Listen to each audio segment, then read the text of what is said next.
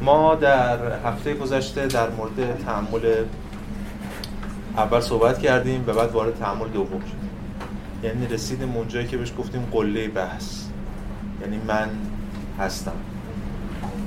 دکارت اونجایی رسید که بعدش داده بود یعنی اونجایی که می‌خواد بیسته روش و اون نقطه عرش میدوستی که کل جهان رو و کل حقایق رو روی اون استوار کنه.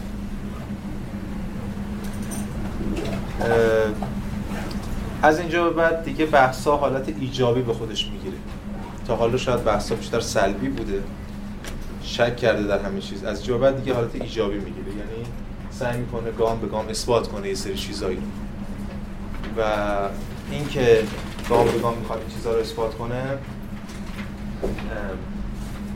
بستگی داره به اینکه ما تا کجا با این اثباتاش همراه بشیم من قبلا هم گفتم الان هم باز تاکید می‌کنم که این که استدلال دکارت تا چه حد درستن یا قانع کنندن در واقع هدف فرعی ماست از این ترم. اصلا از حرفی در مورد هر فیلسوف اون یه چیز دیگه اصلا هر کسی می‌تونه احساس کنه یا استدلال قانع کننده هست یا نیست. دیگه امروز کسی دکارتی نیست به اون معنایی که به این باور داشته باشه. ما تاریخ دین نمی‌خونیم که خیلی از این حرفا و استدلال امروز رد شده است. هدف ما ولی یه چیز دیگه است. هدف ما که خواستگاه های نظری یک تمدنی رو در بیاریم. از ریشش این چیزی که گفتم. و از این جلسه هم شروع میشه این ماجرا دیگه. این استدلال هایی که خب ضعیفه بعضیاش بعضیش خوبه بعضیش سری ایده هایی داده داره برای متفکرای آینده. و شاید مهمترین در واقع دستاورد این کتاب و به طور کلی دستاورد دکارت برای تاریخ فلسفه همون جملاتی باشه که ما بحث رو جلسه گذشته باهاشون تموم کردیم. یعنی من. مفهومی که دکارت از من یا نفس یا حتی به این معنای دیرتر گفتیم منس. یا همون ذهن بشری که از این به بعد دیگه گذار از نفس به ذهن داره اینجا اتفاق میفته. که هفته پیشم در مورد صحبت کرد این اون انقلاب دکارتیه این اون تاکید بر سوژه است. قبل از اینکه بحث رو ادامه بدم یه نقل قولی بخونم از شیلینگ و بعد دو تا نقدم بکنم به همین بحث همین جمله هفته پیش و بحث باز پیش بودم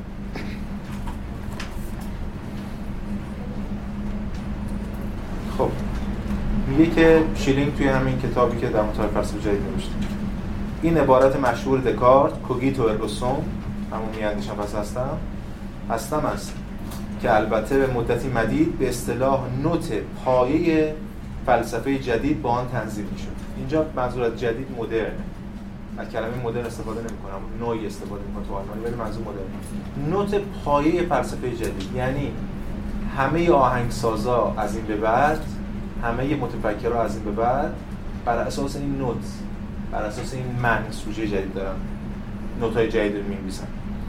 این عبارت گویی طلسمی بود که فلسفه را در قلمرو امر سوبژکتیو و امر واقع آگاهی صرفا سوبژکتیو حبس کرده شیلینگ منتقد دکارت. خیلی از متفکرها از همون زمان دکارت حالا به ویژه توی قرن اواخر قرن 18 فقط قرن 18 سنت ایدالیسم آلمانی و دیگران نقد اصلیشون به دکارت که بعدها تو پست مدرن ها خیلی در واقع چیز میشه تبلور پیدا می‌کنه همین سوبژکتیویسم. یعنی حقیقت رو از سوژه شروع کرده. نقد اصلی اینه در یک کلام. دکارت جهان رو از سوژه شروع کنه چه بسا تا آخر هم در خود سوژه میمونه؟ و نمی‌تونه از سوژه خارج شه به میر سوبژکتیویسم یا اون اصطلاحی که بهش میگیم سولیپسیزم یعنی خود تنها نگاری که امروز هم سعی می‌کنیم بیشتر در صحبت کنیم. اینجا هم همین داره میشه اما در سطحی عالی‌تر می اندیشم پس هستم یا این تصمیم که اجالتا هر چیزی مشکوک است تا اینکه به نحوی از انها به آن چیزی که پیوندد که صرفا بیواسطه یقینی است این مسئله که هفته پیش رفتیم. باری این تصمیم متضمن تعیین کننده ترین گسه است از کل مرجعیت بود. یعنی مرجعیت اندیشه در تاریخ فلسفه. و از این طریق آزادی فلسفه که فلسفه از این پس دیگر نمی‌توانست آن را از دست بدهد به دست آمد پس شیلینگ اینجا با اینکه منتقد دکارت شیلینگ می‌خواد از می‌دونیم سوبژکتیویسم دکارت خارج بشه شیلینگ رو حتی ما بعدا می‌بینیم کانت هم ایدئالیسم سوبژکتیویه یعنی بازم دکارتیه. فیشته هم باز سوبژکتیو ولی شیلینگ ایدئالیسم objective بعدا هگل ایدئالیسم مطلق اینا از سوبژه خارج میشن. ولی حتی شیلینگ هم میگه این آزادی فلسفه یعنی فلسفه مدرن فلسفه که دیگه آزاد منظور به لحاظ صرفا ایجابی و مثبت هم نیست می‌تونه منفی هم باشه. یعنی لنگری داشته فلسفه که اون لنگر معمولا با عقل الهی و اینا پیوند می‌خوره این رها شد قبلا اگه یادتون باشه از همین ترمای گذاشتم ترم اولم شروع کردیم. حتی در اسطوره های یونان حتی در هومر و هزیود همه داستان ها از اون موساها شروع می‌شد و اون حالت وحی که داشته از الهیاتی و خود افلاطون هم ایده رو یه جوری با الهیات پیوند می‌زد و در قرون وسطا این به رسید. یه پیوندی همیشه بوده بین عقل انسان فهم انسان و یک چیز دیگری حالا خدایان یا خدای ادیان ابراهیمی مثلا مسیحیت که این داره یه افاضه می‌کنه. اینجا دیگه می‌بینیم ما هفته پیشم دیدیم. الان خدایی در کار نیست جهان در کار یه من نفس این آزادی این لنگره رها شده. این لنگره که رها بشه امکان داره تبعات نیهیلیسم نیهیلیسم از توش در میاد که نیشه بشه اشاره می‌کنه. ولی به حال این آزادی به اون معناست. خب بریم سراغ دو تا نقد. نقد اول در نقد در مورد همین جمله معروف دکارت که ما هفته پیش دیدیمش. میاندیشم همون در شک می‌کنم فکر می‌کنم پس هستم. دو تا نقد خیلی مشهوره به این. یکیش نقد لیشتنبرگ که همون موقع مطرح شده. جزء نقد مشهور. بعدا راسل و دیگران اینو دستش دادن اضافه اضافه کردن. سوال اصلی این است که چرا من؟ ببینید. شنبرگ قرن 18 میگه که مدعی شد که اندیشه دکارتی از این واقعیت. که افکاری همچون شک کردن، فریب خوردن و مانند اینها دارد نمی‌تواند نتیجه بگیرد که من هستم یا وجود دارم بلکه از واقعیت پیش گفته تنها می‌توان این نتیجه را استنتاج کرد که فکری در جریان است. این منه رو از کجا آورد ببینید یه فکری هست آقا من دارم فریب می‌خورم. من احساس می‌کنم. پس یه فریبی در جریان یه فکری در جریان این که من میاندیشم این منه قبل از که اصلا تعریف بشه یا حرفی در موردش زده بشه پیش فرض گرفته اینجا گرفته شده اینجا این نقده. یا اینکه از نظر فرض گرفتن من از جانب اندیشنده نتیجه فراروی بی است که از حضور صرف افکار انجام می‌دهد. و او تنها حق دارد به اثبات افکار بپردازد نه اینکه من صاحبان افکار را اثبات کنه فقط می‌تونه بگه فکری وجود داره چون یه فکری در ذهن من یه من احساس می‌کنم که یه فکری داره ولی به این معنی که من اثبات کرد یه احساس. این یه نقده در مورد خود من. یعنی این می اندیشم این میمش. که از کجا اصلا معلومه که من دارم می اندیشم. یک نقد دیگه هم در مورد خود هستی. اصلا قبول من می اندیشم. فرض من می اندیشم. از کجا می‌تونم بگم من هستم؟ یعنی من هستی رو فرض کردم هستی رو پیش فرض گرفتم. مثلا هستی از کجا اومده دفعه؟ چون من میاندیشم قبول فرض کنیم. بی واسطه است. من احساس می‌کنم که دارم میاندیشم. چیکار؟ ولی اینکه منم هستم چون دارم میاندیشم اینو نمیپذیرن و نقل زیادی مطرح می‌کنن. یعنی در واقع دکارت گویی هستی رو فرو کاسته به اندیشه. و به همین دلیل اصلا هستی رو از دست داده چون هستی در واقع یه بچه ابجکتیوی هم داشته و دکارت اینجا سوبژکتیوش کرد به حال این بحث نقد ها مطرحه. حالا ما سعی می‌کنیم در ادامه باز این نقد ها رو مطرح کنیم. در واقع تا حالا اگه بخوایم من میانش پس هستم رو در مورد صحبت کنیم. هستی برای دکارت چیزی از جنس فریب خوردن. جنس هستی فریب خوردن. چون چیزی غیر از این نداره. میگم فریب می‌خورم یکی پس این معنی باید باشه که فریب می‌خوره. پس من هستم که فریب می‌خورم. پس هستی جنسش اصلا فریب خوردنه چون من چیزی غیر از فریب خوردن نیست به حال این نقدها و نقدهای بسیار زیادی توی خب خوشبختانه خودت گفتم قبلا. زمان دکارت مطرح شده دکارت نامه ها رو جواب می‌داده نقدها رو جواب می‌داده از اینا استفاده می‌کرده و خوشبختانه اینا خیلیش به ما رسیده. این امکان ها رو به وجود آورد که نقد ها و اینا رو مطرح بشه. ولی ما برگردیم به بحث اصلی خودمون. یعنی بتونیم این جلسه تعامل دوم و سوم رو تمام کنیم. خب روشنه ما تا اینجا رفتیم که من وجود دارم.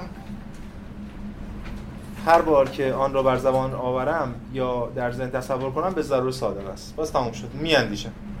و من من وجود دارم. به خاطر اینکه به خاطر اینکه یه منی باید باشه که بیاندیشه این تا اینجا. تموم شد. این هفته پیشه ادامه میدیم. سوال بعدی. اما من که یقین دارم که هستم هنوز با وضوح تمام نمی‌دانم چیستم سوال بعدی اینجوری من خب حالا من کیم؟ این منه کیه؟ حالا در مورد این منه باید صحبت کرد. بعد شروع می‌کنه میره سراغ این که این منه کیه. چند صفحه؟ صفحه 38 39 و 40 سعی می‌کنه به صورت سلبی اون منی که ما در ذهن داریم یعنی انسان ها در ذهن دارن رو بذاره کنار. بگه اون این منه اون منه نیست. بخونیم حالا این مقدار پیش میریم.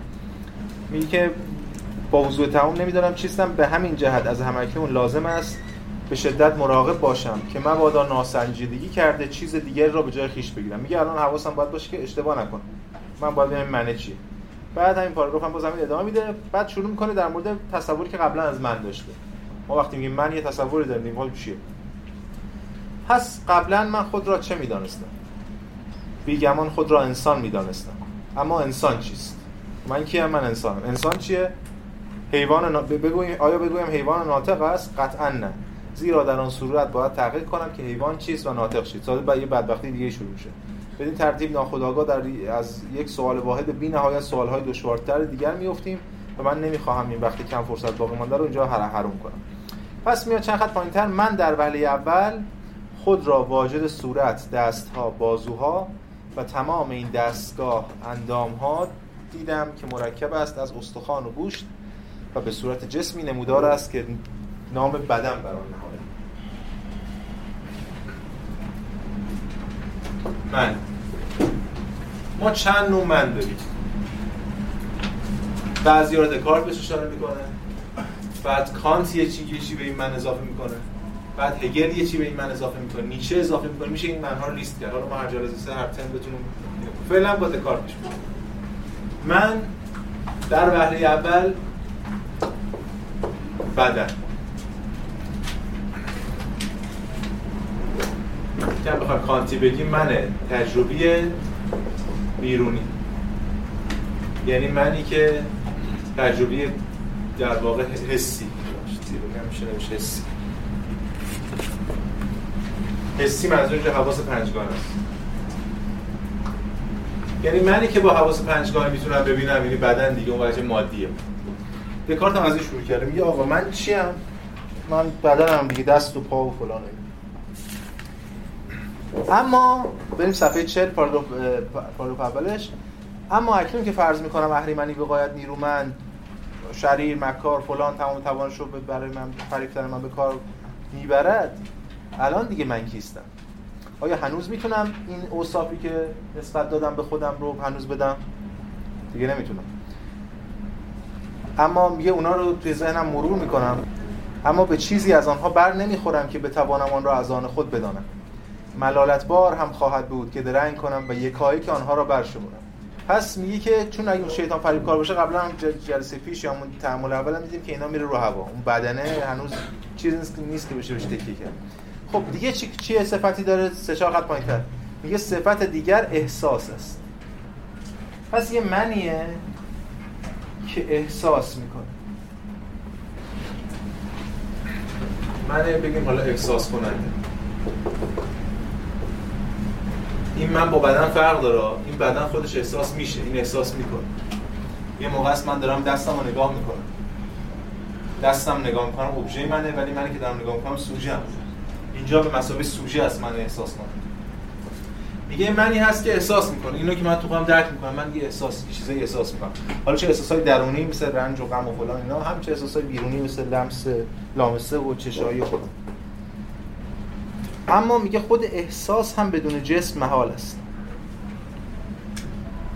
یعنی خود احساس هم یه چیزی باید بیاد توش به اسم جسم تا من بتونم احساس کنم. حتی بعد در مورد اینم صحبت به علاوه من دیدم که در خواب اشیاء فراوانی را احساس می‌کنم. اما در بیداری دریافتم که اصلا آنها را احساس نکردم. پس میگه خود احساس هم مشکوکه. چون من چیزی هم نیست که بتونم روش وایسم. این بدن رو با اون شیطان کار زد اینم دوباره با اون خواب زد. بدن باز با خواب میشه زد. چون نیازمند جسم می‌دونه احساس هرچند بعدا باز این برداشت میگه از احساس رو خب پس بعدی چی؟ تفکر چطور؟ تفکر. من متفکر. یا من اندیشنده. میگه خب فکر چی؟ در اینجا می‌بینم که فکر صفتی است که به من تعلق دارد. تنها این صفت صفت است که انفکاک آن از من محال است. من هستم من وجود دارم این امر یقینی اما تا کی؟ درست تا وقتی که فکر می‌کنم. زیرا هرگاه تفکر من یک سره متوقف شود شاید در همان وقت هستی یا وجودم به کلی متوقف شود. من اکنون تنها چیزی را میپذیرم که به ضرور حقیقت داشته باشد به تعبیر دقیق من فقط چیزی هستم که میاندیشم. یعنی من ذهن یا نفس یا فهم یا عقلم. همه این هر چی اسمش بذارید. فعلا دکارت بین اینا تفاوت قائل نمیشه. ذهن بخوایم بگین فهم بگین عقل بگین نفس بگین. هر حال هر کدوم از اینا رو من می‌تونم به اون نسبت بدم. اینها الفاظی است که مدلول آنها بیش از این برای مجهول بود. اما به هر حال من چیزی هستم واقعی و حقیقتا وجود دارم. اما کدام چیز جواب دادم چیزی که میاندیشد؟ توی خود در واقع نسخه لاتینش هم دقیقا همینو میگه. میگه که اون اصطلاح معروفش اینجا به کار می‌بره میگه که ست کوالیسترس خب پس چیه؟ دیکسی من میگم که کوگیتانس. کوگیتانس. این کوگیتانس رو دیگه ما باش کار داریم. یه اصطلاح معروفی هست شاید شما بچشتون بخوره به اسم رس کوگیتانس. رس که میاد تو لاتین یعنی یه موجودی یه چیزی. رس کوگیتانس یعنی چیزی که میاندیشد. کوگیتانس یعنی چیزی که میاندیشه این اصطلاح بارا به کار. همون ریشش با کوگیتو هم ریشه است دیگه. کوگیتو میاندیشم باز کوگیتو یعنی من میاندیشم کوگیتانس اون چیزی که میاندیشه خب. پس اینجا الان به این من رسید. من کسی هم که من چیزی هم که میاندیشم. خب میگه دیگه چی؟ بازم خیالم رو به به کار میاندازم تا ببینم چیه. بعد میره دوباره سراغ هوای لطیفی باد و آتش چیزای مختلف. داره با سعی می‌کنه ببینه از این منه چی می‌تونه بکشه بیرون. فعلا فقط گام اول برداشته. من متفکر. بس تا حالا ما یه من رو اثبات کردیم و الان داریم در مورد ماهیتش این تفکر صحبت کنیم ببینید گزاره می اندیشم پس هستم در واقع مال اینجای کتابه. ما هفته پیش می اندیشم پس هستم نداشتیم. ما هفته پیش شک می‌کنم پس هستم داشتیم یا فریب می‌خورم پس هستم داشتیم. الان دیگه حالا تازه ماهیت این معنی که داره فریب می‌خوره یا شک می‌کنه مشخصه. چرا؟ چون شک خودش یه جور اندیشه است. حتی فریب خوردن هم خودش یه جور فکر کردن. ما تا حالا این چیزها رو به ذاتش نسبت داریم. الان دکارت اینو تبدیل می‌کنه اون بچه اهمش یعنی خود تفکر فی نفسه. خب این یه مرحله بعد دوباره میره سراغ احساسات من یا همون حواس من. حواس من ببینیم میره سراغ این احساس کننده که رد کرده بود. احساس کردن رد یا نیازمند جسم. دوباره میره اینو احیا می‌کنه. میگه البته واقعا احساس کردن تماما نیازمند جنس جسمه. اگه جسمی نباشه آیا احساس کردن از بین میره؟ حالا من نقل رو می‌کنم ولی استدلالش رو به کلامش این که من احساس می‌کنم یه چیزی رو در شکی وجود نداره. چون که خود احساس کردن فارغ از ابژه احساس. ببین من این در رو دارم می‌بینم. این که این در وجود نداشته باشه و توهم باشه یه بحثه. ولی این که من در رو دارم می‌بینم که کسی نمی‌تونه رو شک کنه. یعنی شکاک همیشه این وسط میسته میگه از کجا معلوم که این در اصلا وجود داشته باشه و توهم نباشه؟ ولی شکاک نمی‌تونه من بگه از کجا معلوم تو داری در رو می‌بینی؟ من یه سوزنی توی دستم میره. که از کجا معلوم تو درد رو حس می‌کنم معلوم من دارم درد رو حس می‌کنم. چیز بیواسطه است. شاید سوزنی اصلا در جهان نباشه و دستی نباشه ولی من دردی دارم حس می‌کنم. اینو چیزه. به همین دلیل سوژه احساس کننده رو به این شکل سوبژکتیو یعنی فارغ از وجه ابجکتیوش احیا می‌کنه. نقل قولش رو می‌خونیم. و این دقیقاً صفحه 42 43 این دقیقاً همون پروژه هوسرله کسایی که کار کردن هوسرل پیدا داشتن هوسرل مفهوم اپوخه دقیقاً همین پاراگراف ایده اونه چون خود هوسرل هم کتاب خیلی مهمی داره اسم تعاملات دکارتی. و نقدهایی می‌کنه به دکارت و بعد اون تعاملات رو به همین تعاملات دکارت بس میده. این ایده است که ببینید هوسر دنبال یه قطعیتیه در جهان. در هدفش دست یافتن به قطعیت. اون کتاب فلسفه مسابقه علم متقنش هم همین دیگه ایداشم می‌خواد به قطعیت برسه. حالا همواره شک امکان داره وجود بیاد دیگه بین اینکه اصلا کتابی هست یا نه. حسل کل ابجکتیویته رو توی اپوخه می‌ذاره توی پرانتز می‌ذاره به تعلیق در میاره میگه کاری باش نداریم. خود احساس سوژه یا خود درک سوژه رو ملاک قرار میده. این کاری که اینجا دکار داره می‌کنه توی همین بند صفحه 42 43 میگه آیا در میان همه اینها 4 5 خط مونده به 5 6 خط مونده به آخر آیا در میان همه اینها چیزی وجود ندارد که به اندازه من هستم یقینی باشد؟ تا حالا که یقینی من هستم که سر جاش یقینی. حتی اگرچه من همواره در خواب باشم به هر چند همان کسی که به من هستی بخشیده است تمام توان خود را برای فرق یعنی اگه خواب باشم یا شیطان فریبکار باشه میشه چیز دیگه ای پیدا کرد؟ الان من هستم و می‌تونم برای بگم چون من چه خواب باشم چه شیطان فریبکار باشه باز من باید باشم. همچنین آیا هیچ صفتی از این صفات هست که بتوان آن را از فکر من تفکیک کرد یا از خود من جدا دانست؟ زیرا این موضوع که منم که شک می‌کنم می‌فهمم اراده می‌کنم به خودی خود آنقدر بدیهی است که در اونجا هیچ دلیل بیشتری بر تبیینش وجود ندارد. خب. همچنین یقینی است یقینی است که قدرت تخیل در من هست. زیرا هر چند همونطور که قبلا فرض کردم ممکن است هیچ کدام از اموری که من تخیل می‌کنم حقیقت نداشته باشه اما همین قدرت تخیل واقعا همواره فعال است و جزئی از فکر من است. این هم حالا داره در مورد فکرش کم صحبت می‌کنه که این فکر چه امکاناتی داره. این هم باز متفکرهای بعدی حالا فیلسوفان بعدی در موردش صحبت می‌کنن. خود لایبنیز اسپینوزا به ویژه لاک بارکلی و حتی در نهایت هیوم همین اسم کتاباشون قوای شناخت بشره به دنبال که بشر ذهنش چجوری کار می‌کنه. اگه من فکرم خب این فکرش چیه؟ چه قوایی داره و این حرفا. که حالا در مورد هر کدوم مفصل صحبت خواهیم کرد. این داره فعلا میگه مثلا تخیلم می‌تونم بهش نسبت بدم و اینجور چیزا. اما اینجا اون بحثی که من کردم. و سرانجام من همانم که احساس می‌کنم. یعنی از راه اندام های حسی به چیزهایی ادراک و معرفت حاصل می‌کنم. زیرا نور زیرا واقعا نور را می‌بینم. سر و صدا را میشنوم. حرارت را احساس می‌کنم. اما ممکن است بگویید که همه اینها نمودهایی است به من دارم خواب می‌بینم. فرض کنیم چنین باشد. اما به هر حال دست کم این مطالب کاملا قطعی است که برای من چنین مینماید که نور را می‌بینم. سر صدا را میشنوم و حرارت را احساس می‌کنم. این دیگر نمی‌تواند خطا باشه. پس اینم گام دوم. فقط فکر نمی‌کنم. من احساسم می‌کنم. و اونم چیزیه که فارغ از اینکه اون چیزی که واقعا احساس می‌کنم اصلا وجود داره یا نه یا اصلا مطابقه یا نه. این دیگر نمی‌تواند خطا باشد به تعبیر درست این همان چیزی است که در من احساس نامیده می‌شود. و به این معنای دقیق در چیزی در دقیق در چیزی جز تفکر هم به کار نمی‌رود یعنی پیوندش می‌زنه احساس رو با تفکر. خب این پس بچه بعدی من یعنی من که فکر می‌کنم حالا دارم احساس می‌کنم. حالا سوال اصلی اینه که ببین من فکر می‌کنم احساس می‌کنم. حالا سوال اصلی اینه که خب اون چیزی که من احساس می‌کنم چی؟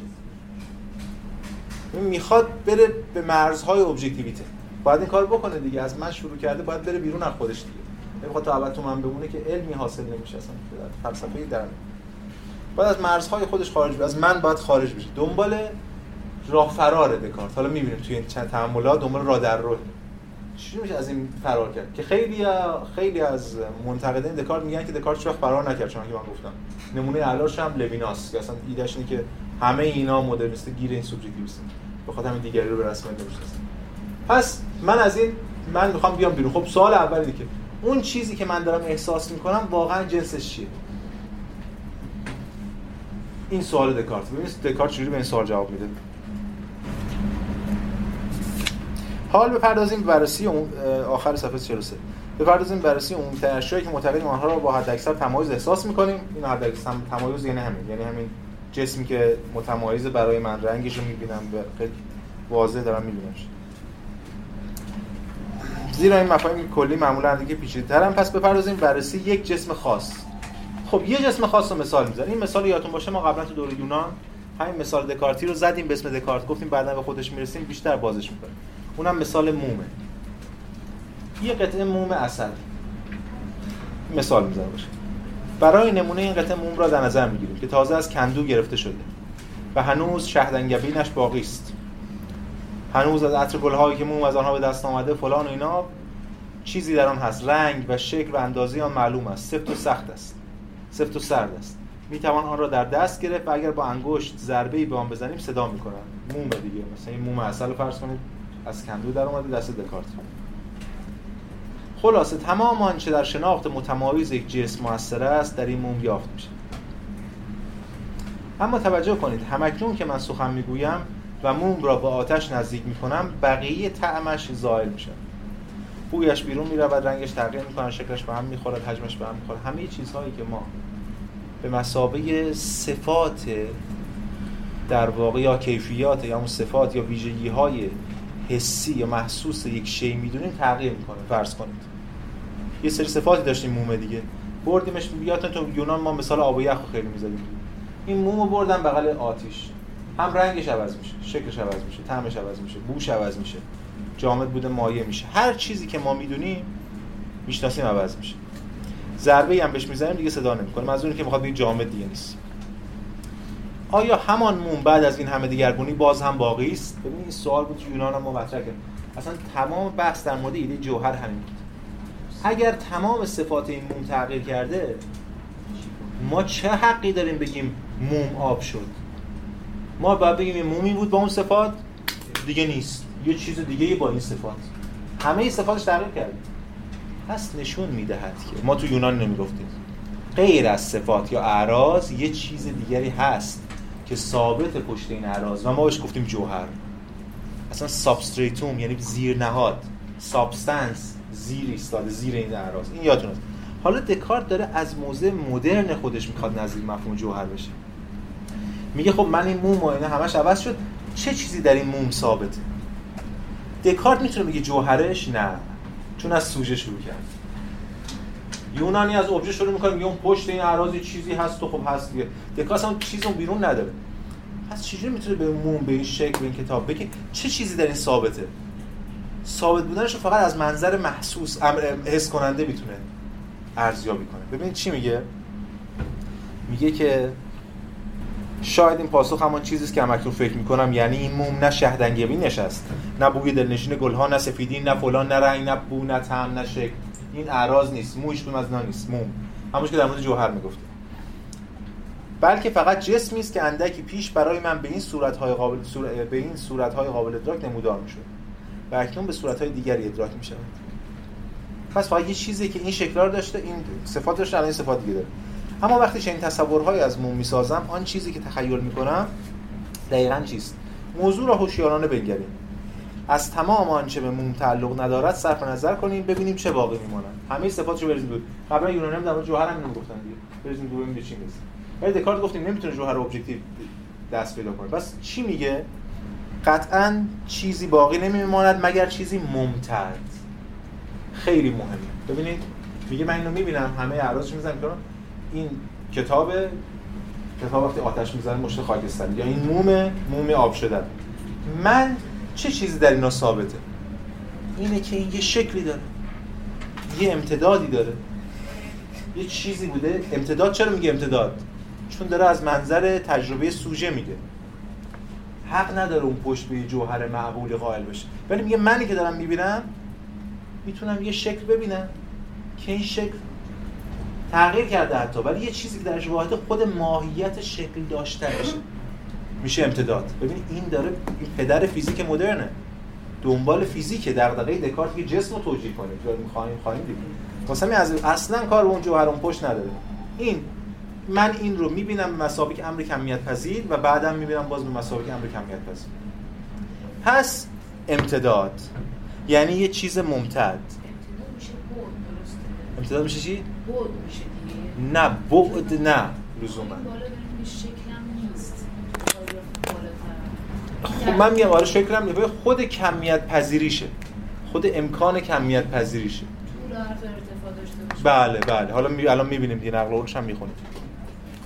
همون چیزی که میگیم اکستنشن یا اکستنسا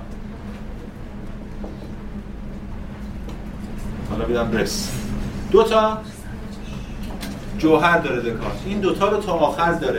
یعنی هر وقت هر وقت شما در مورد فلسفه دکارت در مورد هر متفکر تا آخر عمرتون چیزی خوندیم میگن دوالیسم دکارتی. دو جوهری دکارتی. یکیش رس کوگیتانس یکیش رکس res extensa extensa اون extension یا extension لاتینه که میشه امتداد این میشه فکر. یا اندیشه یا آنچه می اندیشد موجودی که می اندیشد یا موجودی که ممتد است. یا می‌ذاریم امتداد. فکر و امتداد. این دوتا جوهره که بعدا نفس و بعدا پیوند می‌خوره با اینکه حالا می‌بینیم. واسه بحث‌های بعدی. پس ببینید دکارت مهم اینه به یه جوهر رسید اما کاملا مدرن و سوبژکتیو. این جوهر نبود اصلا در یون البته بعد از دکارت هم خیلی نقد می‌کنن دکارت. ما همین زمستان خواهیم دید. من اون بخش اصلا میارم می‌خونم. که لایبنیتس میگه اصلا امتداد جوهر نیست. امتداد سایه سایه‌دار هیچه. امتداد خودش هیچی نیست. مهمی که ما یه چیز ممتد داشته باشیم. خود امتداد. ولی برای دکارت اصلا مهم نیست. برای دکارت دکارت امتداد همه چیزه. چرا چون دکارت؟ دغدغه‌اش فیزیکه. به دنبال فیزیک به دنبال کمیت پذیر کردن اشیاء و امتداد اینجا قابل محاسبه است. این نکته خیلی مهمه دکارت سه تا جوهر داره که حالا تعامل بعدی باید در صحبت صحبت کنیم. سه تا جوهر ولی دو دوالیسمش مال این دو تاست. خب امتداد پس چیه؟ من دیکشنری دکارت رو آوردم. این فرهنگی فلسفه دکارت مال کاتینگام که مترجم خیلی خوب همین تعاملات هم هست به انگلیسی و مطالب مقالات دیگه هم ازش هست در مورد دکارت. خیلی در واقع توی دکارت پژوهی فرد خیلی شاخصی. این دیکشنری دکارت هم که منتشر کرده چه ترجمه فارسیش منتشر شد. تو دیکشنری دکارت ببینید چی میگه؟ دقیقا با توجه به همین نکته.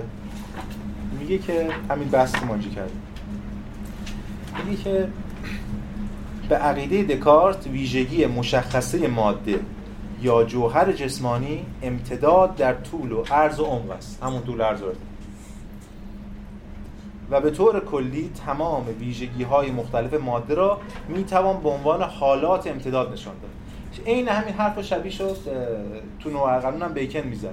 چون ماده اون چیزیش به درد ما می‌خوره یا هست که بشه کمیت پذیرش کرد؟ جهان مدرن می‌خواد بشناسه سوارش. یعنی انهای مختلفی که چیزی می‌تواند امتداد پیدا کنه. بنابراین هر چند آن تکه موم مشهوری که در تعمل دوم از آن بحث شده است می‌تواند اشکال نامحدود مختلفی به خود بگیرد؟ می‌تونه خیلی بی‌نهایت شکل بگیره. ولی تمام این اشکال فقط حالات امتداد است. ماهیت ممتد دارند این را مقایسه کنید با تعریف جسم در دسته اون پاسخها که فلان و فلان که الان کار خب پس این از بحث کلیدی ما در مورد امتداد. حالا یه بحث کلیدی دیگه هم دکارت مطرح می‌کنه ما اینا رو داریم دونه دونه میشماریم. یک. پس دکارت گفتش که در تعامل دوم یک من من هستم. چرا ماهیت من چیه؟ میاندیشه. البته اون من یه چیزی هم احساس می‌کنه. چون اگه فقط بیاندیشه میشه در ساعت سوژه. می‌خواد به اوبژه راه پیدا کنه. احساس می‌کنه از منظر سوژه. از احساس به امتداد می‌رسه. و حالا گام بعدی رو می‌خواد توی این تعامل دکارت برداره. در مورد شناخت می‌خواد صحبت کنه. دکارت در این کلام می‌خواد بگه که حالا من نقل هم می‌خونم. می‌خواد بگه که شناخت یا حس نیست که به ما شناخت این هم خیلی نکته مهمه. این حس نیست که به ما شناخت بلکه همواره عقله یا اینجا فهمه که داره کاری روی حس می‌کنه که شناخت حاصل میشه. هیچ وقت شما از طریق حس شناخت پیدا نمی‌کنید. حتی چیزایی که ما فکر می‌کنیم حسی داریم میبینیمش. مثلا مثلا این در سفید است. ما فکر می‌کنیم خب این که دیگه حسیه دیگه. ما داریم در می‌بینیم که سفیده. من میگم این در سفید است خب کاملا حسیه. اصلا خود این در عقلیه. همین که من اینو می‌بینم و میگم این دره عقله. چون من اینو مقایسه می‌کنم تو کاتگوری ذهنی با در خونه و در ماشین و در یخچال و اینا. وقتی میگم سفیده بازم کار عقله. چون تو این تصویری که از این من حس درسته اینو من میده. ولی این تصویر میره تو ذهن من آنالیز میشه. و میره شبیه چیا میره؟ بغل کاغذ و برف و گچ و پاکونی که سفیدن. به همین دلیل من سفید است. ببین مثلا حالا اینجا دکارت اینو داره بازش می‌کنه. پس هر شناختی در واقع بر اساس فهم فهمه که شناخت حاصل می‌کنه نه حس. حس داده میده. به قول کانت هم میگه دگیون امر داده شده. میده به ما. یه چیز خامی رو. بعد حسه که اینو آنالیز خب. ببینیم چی میگه صفحه 46 بفهم. سادش بخوایم بکنیم که میگن وقتی که عشق به ما نزدیک میشه اون حس نیست. اون عقله که به ما نزدیک میشه و عقل به حس تبدیل میشه و ما حس عشق داریم. میشه به همین نه این ربطی به اون نداره. اونو باید بعد یه بار اگه حالا بعد کلاس می‌تونیم در مورد مفهوم عشق صحبت کنیم. ببین منظور از عشق چیه و اینا مثلا.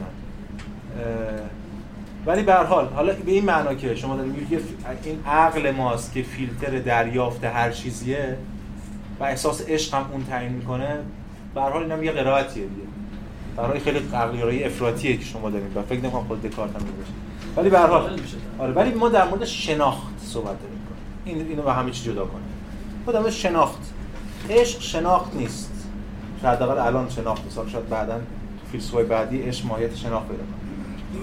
بله فعلا در مورد شناخت این بحث رو فرو می‌کنیم به شناخت. خب. ببخشید من بفرمایید امتداد رو نفهمیدم.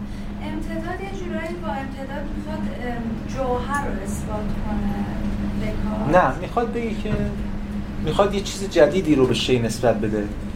ماهیت شی جوهر شی رو یه چیز جدیدی بدونه قبلا جوهر شی پشت عراضش بود. نمی‌دونستیم چیه با عقل میشناخته میشه. اونم ماهیتش بود دیگه. چیستی می‌گفتیم در واقع تو ارسطو می‌شد اون چیستی یا ماهیتش. در بودنش یا هر چیز. الان دکارت می‌خواد از طرف نظر سوژه بیاد بگه آقا اصلا کار ندارم ابژه‌ای وجود داره یا نه. اونی که من می‌بینم از اینجا. اون مومی که داره اینجوری میشه و بعد اونجوری شده چه بچه اشتراکی بین اینا وجود داره؟ در که تمام صفاتش تغییر کرده. اینه که این مومه امتدادی داره. شکل پذیره امتدادی داره. یعنی همین در همین حد من احساس کردم امتداد اینه که امتداد محسوس بودنشه یعنی پیوستگی اینکه ما هنوز حسش نه نه اون نیست. امتداد یعنی اون امتداد بیرونی یعنی خود کمیت پذیری تجربه ما.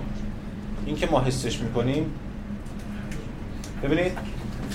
یعنی حس تو زمان حسش یعنی ببینید. با اینکه تغییر شکل داده ما هنوز ببینید جوهر یکی از چیزهای جوهر سوال شما حتما نمیم چرا منظور تمرین که من می‌خوام بگم ولی اگه این باشه خب سوال اه، یکی از مرزومات جوهر همین پایداری. یعنی ما میگیم اون چیه که وقتی تمام اعراض تغییر می‌کنن پشت ثابت. ولی از بین نمیره به میگن تو فلسفه اسلامی میگن اصل بقای موضوع. توی فلسفه هم هست. ثبات جوهر. ثابته. تا فلسفه اسلامی گفتیم تا مورد صدر فلسفه غرب تا شیلی این ماجرا ادامه. بعد اینا همه می‌زنن زیرش بر بقای موضوع حاجت جوهری اینا نیست. حالا کار اون نداره پس یه چیزی هست که باید باقی باشه و پایدار باشه اون بیرون. حالا آیا این امتداد کارتون بیرون پایداره؟ به یه معنا آره. به اون معنایی که تو فیزیک می‌فهمیم یعنی این واجد یه امتدادی هست دیگه. بله فارغ از اینکه امتداد چه محتوایی داشته باشه. پس خود امتدادش فی نفسه در تجربه ما پایداره و از بین نمیره. یعنی دکارت داره بچه جوهری به امتداد میبخشه به این معنا. بله. بله اگه منظورتون این بود. بعد خب آخه مثلا یه تم... ما بین اشیام تمایز می‌ذاره یعنی مثلا اگر که یه چیزی ابعادش شبیه یه چیز دیگه باشه دلیل نمیشه که یکی باشن یعنی اگه امتدادشون شبیه هم باشه. ببین منظور؟ اگر که امتداد عمق و ارتفاع و عرضه نه بحث یکی بودن نیست. ببینید شما میگید همون امتداد ببینید ما وقتی هم موم صحبت می‌کنیم میگیم همون جسم. همون امتداد همون جسمی که ما داریم در اون امتداد در اون در واقع طول عرض ارتفاع در تجربهش می‌کنیم همونه که داره عرضش تغییر می‌کنه. نه یه جسم دیگه. همون همون یه ماهیت ممکن ممتد داره این امتداد وجود داره. این دکارت در نهایت ببینید بحثیه. مثلا میگم جاش هم اینجا نیست یه بحث در مورد این است که گروهی هستن که میگن جوهر واحده جوهر جهان واحده مثل پارمیدس شروع میشه تا تا خیلی هست. یه سری هم میگن نه جوهر متکثر مثل خود ارسطو. ارسطو هر شی یه جوهری پشت این اعراض. سوال این است که دکارت کدوم میشه؟ دکارت به طور مدرن ها در دکارت یه پاش این ور یه پاش اون. دکارت یه پاش این ور میگه یه امتدادی از آن خود داره به همین دلیل می‌تونه روش موم آب شد. اما از اون طرف خود وجه اشتراک این نه تنها با خود تاریخش بلکه با خود این چیز دیگر هم باز بچه امتداد ماهیت یعنی قابلیت امتداد داشتن.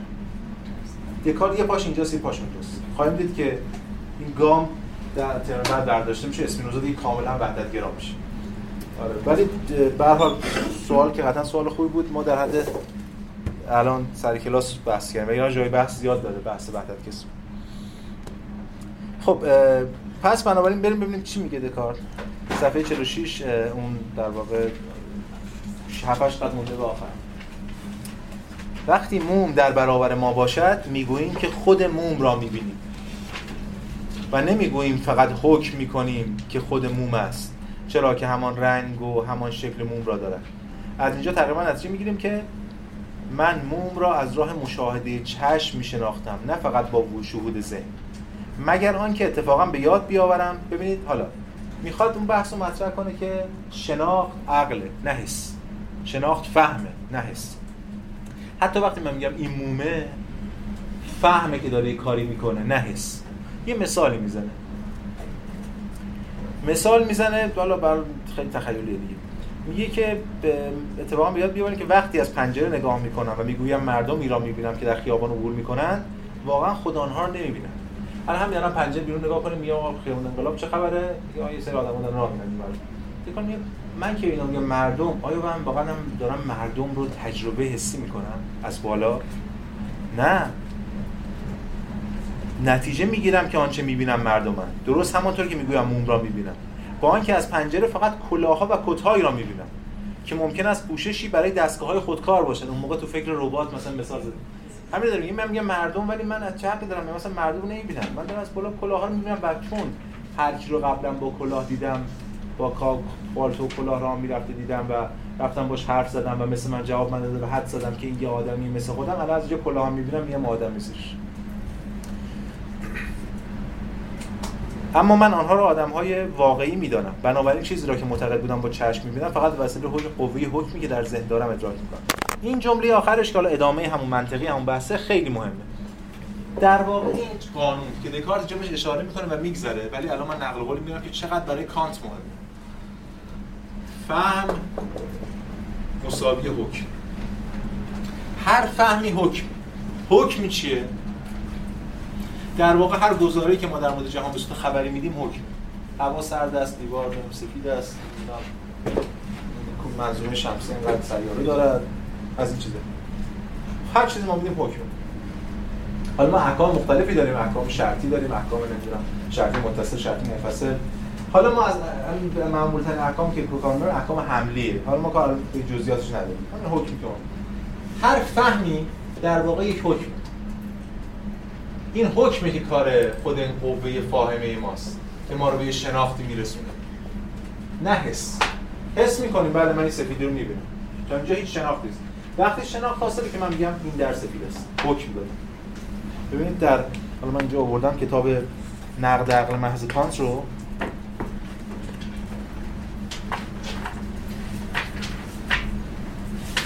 میگه که ببینید اصلا فرض کنید کانت نگفت فرض کنید که پاورقی داریم تو تعاملات به کار در نتیجه همه احکام کارکردهای ایجاد وحدت میان بازنمایی های ما هستند هر حکمی کارش وحدت پیدا کردن وحدت ایجاد وحدت. من میگم این در سفید است. یعنی بین در و سفید وحدت هست خب.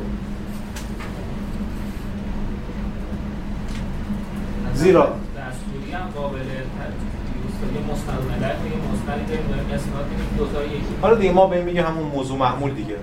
Subject predicate مثلا arguments یا subject predicate propositions گزارهای موضوع محمولی هم زیرون زیرا برای شناخت ابژه به جای یک بازنمایی بیواسطه یعنی همون حس بازنمایی بالاتر به کار می رود که همین بازنمایی بیواسطه یعنی همون خود حس رو و هم سایر بازنمایی ها رو تحت خیش شامل می شود و به این طریق تکسر شناخت های ممکن در یک شناخت واحد گرد هم میاد تکسر شناخت های ممکن یعنی تجربه من از برف و تجربه من از پاکان و تجربه من از چیزهای دیگه با این تجربه در همه زیر اینکه اینها سفیدند قرار در نتیجه ممکن اما ما می توانیم همه اعمال فاهمه را تا احکام ردیابی کنیم. در نتیجه فاهمه به طور عام می‌تواند به عنوان قوه حکم کردن بازنمایی شود. فاهمه قوه حکم کردن. چیزی نیست فهم جز حکم. یعنی فهم دائما داره حس رو می‌گیره حکم کنه حالا نه فقط حس رو چیزای غیر حسی هم می‌گیره. توی انتزاعیات ریاضیات هم می‌گیره حکم می‌کنه ولی تجربه در تجربه حسی حس رو می‌گیره حکم کنه اون حکمی که شناخت حاصل میشه. بیش از اون ما شناخت نداریم. اینا عقلیران همین داره خود تجربه گری خامو می‌زنه و همین که شاید مهمتر از اون یه در واقع بستای فراهم می‌کنه برای متفکر بعدی. کسایی کانت خوندن می‌دونن حالا ما بعد الان واقعا جاش نیست توضیح بدیم. ولی همین مقدمه که از کانت خوندم بخش اصلی تحلیلات اصطلاحی یعنی کل اون جدول احکام و 12 تا بعد مقولات فاهم همه از این ایده استخراج که فهم حکم است. خب پس اینجا که دکارت میگه معتقدم با چشم می‌بینیم فقط به وسیله قوه حکمی که در ذهن دارم ادراک می‌کنم این سنتی پشت یعنی در ادامش میراثی رو از خودش به جا می‌ذاره که ما حالا باش سر کار خواهیم داشت. پس شناخت حس نیست از جنس فهمه. یعنی همین که دکارت هم اینجا میگه در صفحه 48 آخر در پاراگراف آخر میگه که سرانجام در اینجا این, این در اینجا ناخودآگاه به همان نقطه می... که می‌خواستم باز میگردم. زیرا اکنون که آشکار شد که واقعا ما حتی اجسام را تنها به وسیله نیروی فهم ادراک می‌کنیم نه به یاری حواس یا تخیل.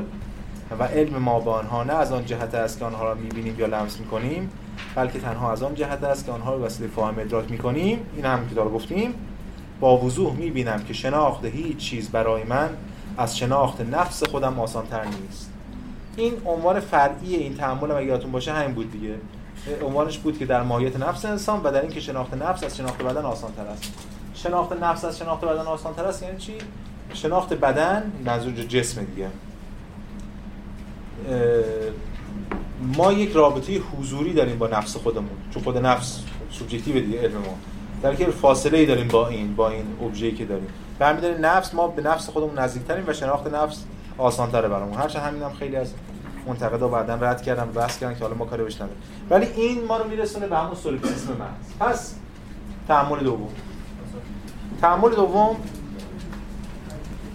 حالا پاراگراف اول تعامل سوم می‌خونیم که خلاصی از تعامل دوم است تعامل دوم چی بود؟ که هفته پیش شروع کردیم. من اثبات من. خب من من باید داشته بعد این معنی چیه؟ متفکر من اندیشنده است.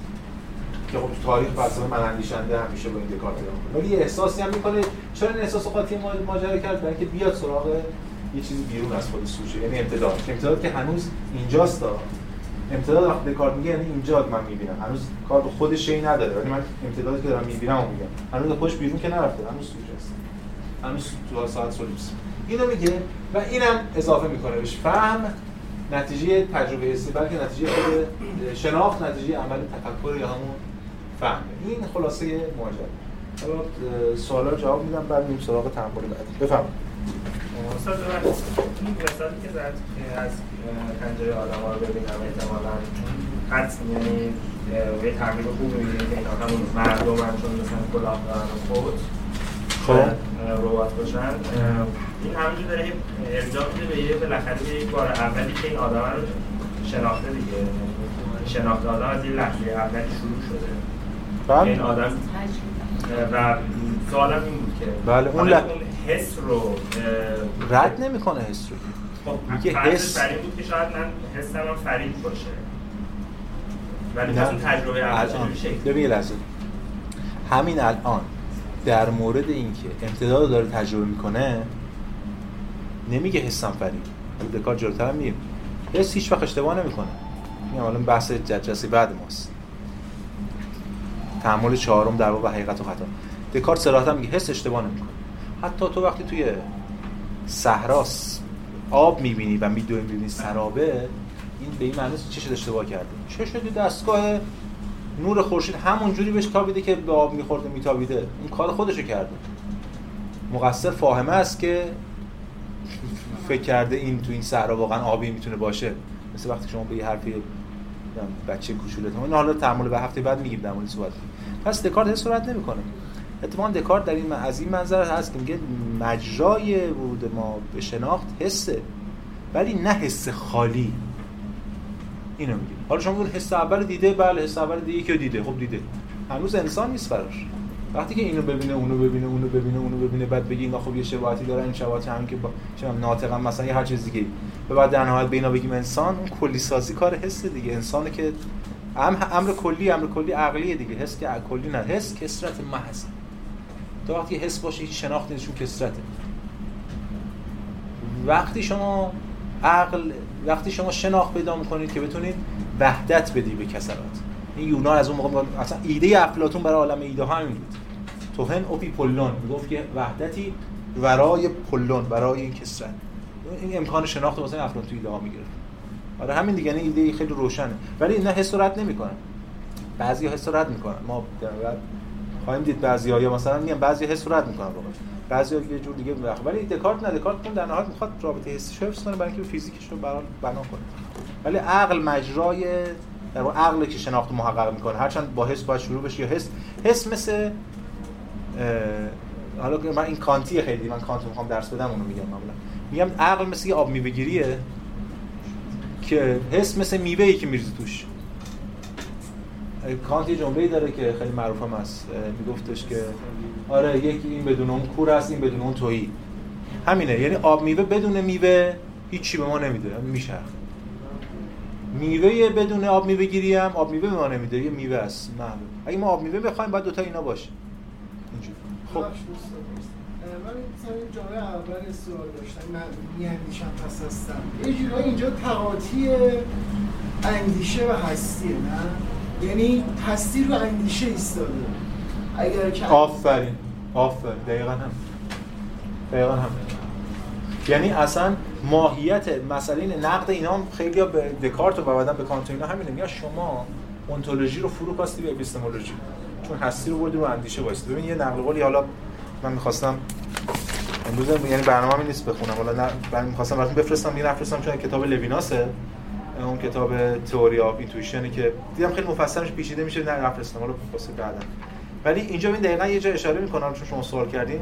خیلی خلاصه یه بحث مفصلی می‌کنه در مورد حسل و دکارت و میگه که تو سامرایز هم به طور خلاصه consciousness present itself as a sphere of absolute existence. آگاهی خودش رو پرزنت می‌کنه به مسابقه اسفیر به مسابقه سپهر absolute existence وجود مطلق. بعد میگه که this absolute existence این وجود مطلق not only expresses the indoctful character of the cogito نه فقط بیان می‌کنه اون کاراکتر شک ناپذیر یا مثلا تردید ناپذیر این دیگه تردید ناپذیر کوگیتو رو. پس ببینید این کاری که بحث که داره می‌کنه فقط این نیستش که بگه خصلت شک ناپذیر کوگیتو رو نشون دادم که من میاندیشم. در این شکی نیست. چون من فریبم بخورم بازی که داره من پس من معنی باید باشه فریب می‌خوره که فریب بخورم. در این که شکی نیست. یه کار دیگه هم می‌کنه. Qua positive determination of the very being of consciousness به مسابقه اون تعین ایجابی خود وجود آگاهی founds the possibility of an indoctable cogito. فاوند یعنی بنیانگذاری می‌کنه پیریزی می‌کنه خود امکان اینکه یک کوگیتو داشته باشیم. یعنی به بلو به کلامی که این متن لویناس به حالا متن مهمه پایان‌نامه دکترش مثال دکترش. میگه که نه تنها این با این اندیشه داره اثبات می‌کنه که من میاندیشم بلکه خود شرط امکان این که یه هستی باید باشه که من بتونم توش بیاندیشم و داره اثبات می‌کنه. پس بنابراین بله. پس بنابراین هستی رو مبتنی می‌کنه بر اندیشه. هستی رو سوبژکتیو می‌کنه. و اینکه هر کی که هر کی که هست میاندیشه. یعنی هر چی اندیشه هست. حالا دیگه این میشه که اگه شما هستی روی پای اندیشه بیسته. بله. یه ساعتی داره. بله, بله. اینو به فلسفه اسلامی می‌تونیم بگیم وجود ذهنی بهش میگن دیگه. شرط هستی میشه اندیشه. شرط هر چیزی که بخواد باشه. بعد هستی در ساعت اندیشه باز من دکارت خیلی تلاش می‌کنه بیاد بیرون ها. با این دوگانه در واقع فکر و امتداد می‌خواد این کار کنه فکر شروع کنه به امتداد برسه بیرون خودش. می‌خواد به فیزیک برسه. فیزیک در جهان خارج از ذهن من نیست. ولی مسئله که دکارت میمونه به چه معنا میمونه به چه معنا میاد بیرون بحثای بعدی. دقیقا روی دیگه سکه این حالا وقت نمیشه دیگه. بارکلیه که میگه esse est percipi وجود ادراک شدن است. این دقیقا می‌بره تجربه گراستی می‌بره وجود روی ادراک شدن. که حالا ما کار بهش نداریم خب پس این از تأمل دوم. بریم سراغ تأمل سوم که امروز دیگه تمامش بکنیم.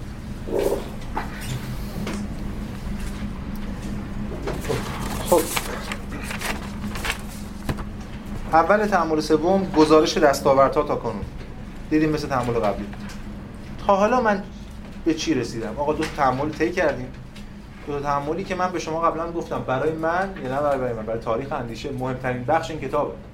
از اینجا بعد دیگه این کتاب خیلی ارزش بیشتر ارزش تاریخی داره. خیلی اثری اون به معنا نداره. برداشت که درباره خدا داره دکارت الان دیگه کسی اون برداشت نداره باشه چون بعدا اسپینوزا میاد خدایی رو اثبات می‌کنه که خیلی پیشرفته تر و مدرن تر از این خداست. یا بحثایی که در مورد جست داریم الان رد شده و اینا. ولی به حال خلاصه ماجرا چیه؟ تعامل سوم. عنوان تعامل که درباره خدا و اینکه وجود داره خب معلوم هم که بعد دادیم می‌خواد برهان اثبات وجود خدا ارائه بده. حالا خلاصه تعامل دوم. همکنون چشمهایم را میبندم. گوشهایم را از شنیدن باز میدارم و تمام حواسم را متوقف می‌کنم. حتی هر گونه صورت اشیاء مادی را از فکرم میزودایم یا اگه حالا سختی امکان نداره من بزودایم دست کم همین را پوچ و باطل میانگارم و بدین ترتیب در حالی که تنها با خود سخن می‌گویم و به تعامل در طبیعت خیش می‌پردازم میکوشم تا اندک اندک نسبت به خودم معرفت بهتر و آشنایی بیشتری پیدا کنم. خب تا اینجا این. من چیزی هستم که میاندیشم. یعنی شک می‌کند حکم به ایجاب و سلب می‌کند و به بعضی چیزها علم دارد من نسبت بسیاری از آنها جاهل است مهروکین دارد اراده می‌کند اراده نمی‌کند میل دارد تخیل و احساس می‌کند و چیزهای دیگه. زیرا همانطور که قبلا گفتم اگرچه ممکن است چیزهایی که من احساس یا تخیل می‌کنم در خارج از من به خودی خود اصلا وجود نداشته باشن. با این همه یقین دارم که این حالات و اطوار فکر که من آنها را احساس تخیل مینامم تنها از آن حیث که حالات و اطوار فکرند بیگمان به من قیام دارم و در من یافت میشه هم دیگه. من شاید این دیوار نباشه ولی من که این دیوار دارم می‌بینم که دارم یه چیزی می‌بینم برای این که من این دیوار می‌بینم نمیشه در شک کرد ولی که اصلا دیواری باشه میشه شک گمان می‌کنم در همین اندکی که همکنون گفتم تمام آنچه را که واقعا می‌شناسم دست کم تمام آنچه را تا کنون به آگاه شدم گزارش کرده باشم. این جایی که تا حالا رسیدم. من منی که میاندیشد و این یه احساساتی هم داره حداقل تا اونجایی که هستش. خب بریم سراغ مرحله بعدی. می‌خواد دکارت خدا رو اثبات کنه. باید بگیم که مهمتر از که بگیم دکارت چجوری خدا رو اثبات می‌کنه که ما میگیم مهمتر از اون این است که چرا دکارت خدا رو بخواد اثبات کنه. انگیزه دکارت چیه؟ اگه دکارت کشیش بود خب روشن گفتیم بابا بله کشیش خود دکارت کشیش نیست. چرا باید خدا رو اثبات کنه؟ ما باید بفهمیم چه استفاده می‌خواد بکنه. این این درک یعنی این فهم فلسفی اینجاست. اینه. شما بفهمید چرا یه فیلسوف داره از این از این منظر و به همین دلیل می‌تونید برداشت جدیدش رو از خدا یا هر هر چیز دیگه که در مورد صحبت می‌کنیم در بیاد خب دکارت اول یه پرانتزی باز می‌کنه. همون صفحه 51 اول صفحه میگه که بیگمان در این معرفت نخستین چیزی که مرا به صحت آن مطمئن کند وجود نداره پس این شناختی که من دارم بازم همون شیطان فریب کاره هنوز سر جاشه دیگه.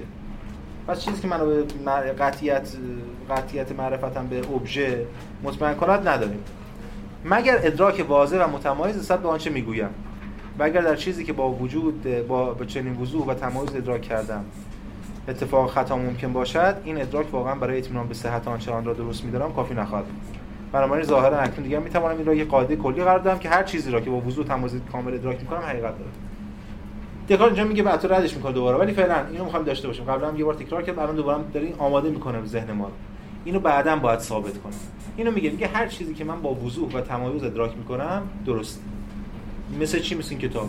واضح و متمایز از چیزای دیگه مثل شبه نیست مثل خوابی که دیشب دیدم یا یک صدایی که در باد شنیدم. دارم واضح متمایز تجربهش می‌کنم خب.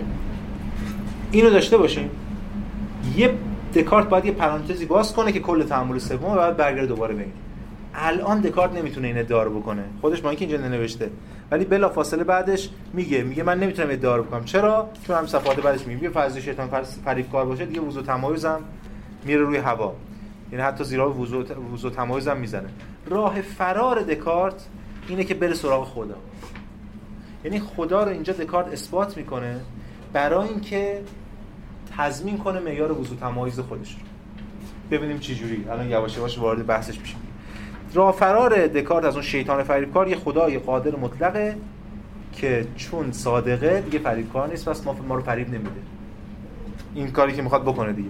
اثبات خدا. و هدفش از اثبات خدا و البته صفاتش. ببینید میگه که همین صفحه 53 هم میگه. میگه که پاراگراف دوم. از آنجا که هیچ دلیلی برای اعتقاد به وجود خدایی که فریبکار باشد ندارم و هنوز مطمئن نشدم که خدایی وجود داشته باشد هنوز خدایی هم ندارم. دلیلی برای شکی که تنها بر این نظر مبتنی باشد فلان فلان. اما برای ترد کامل این نظر باید به محض پیش آمدن فرصت که الان هست تحقیق کنم که آیا خدایی وجود دارد و اگر دریافتم که وجود دارد باز هم تحقیق کنم که آیا ممکن است فرید کار باشد. زیرا تا این دو حقیقت را نشناخته باشم نمی‌تونم چیز دیگه در ما الان می‌دونیم منظورش چیه.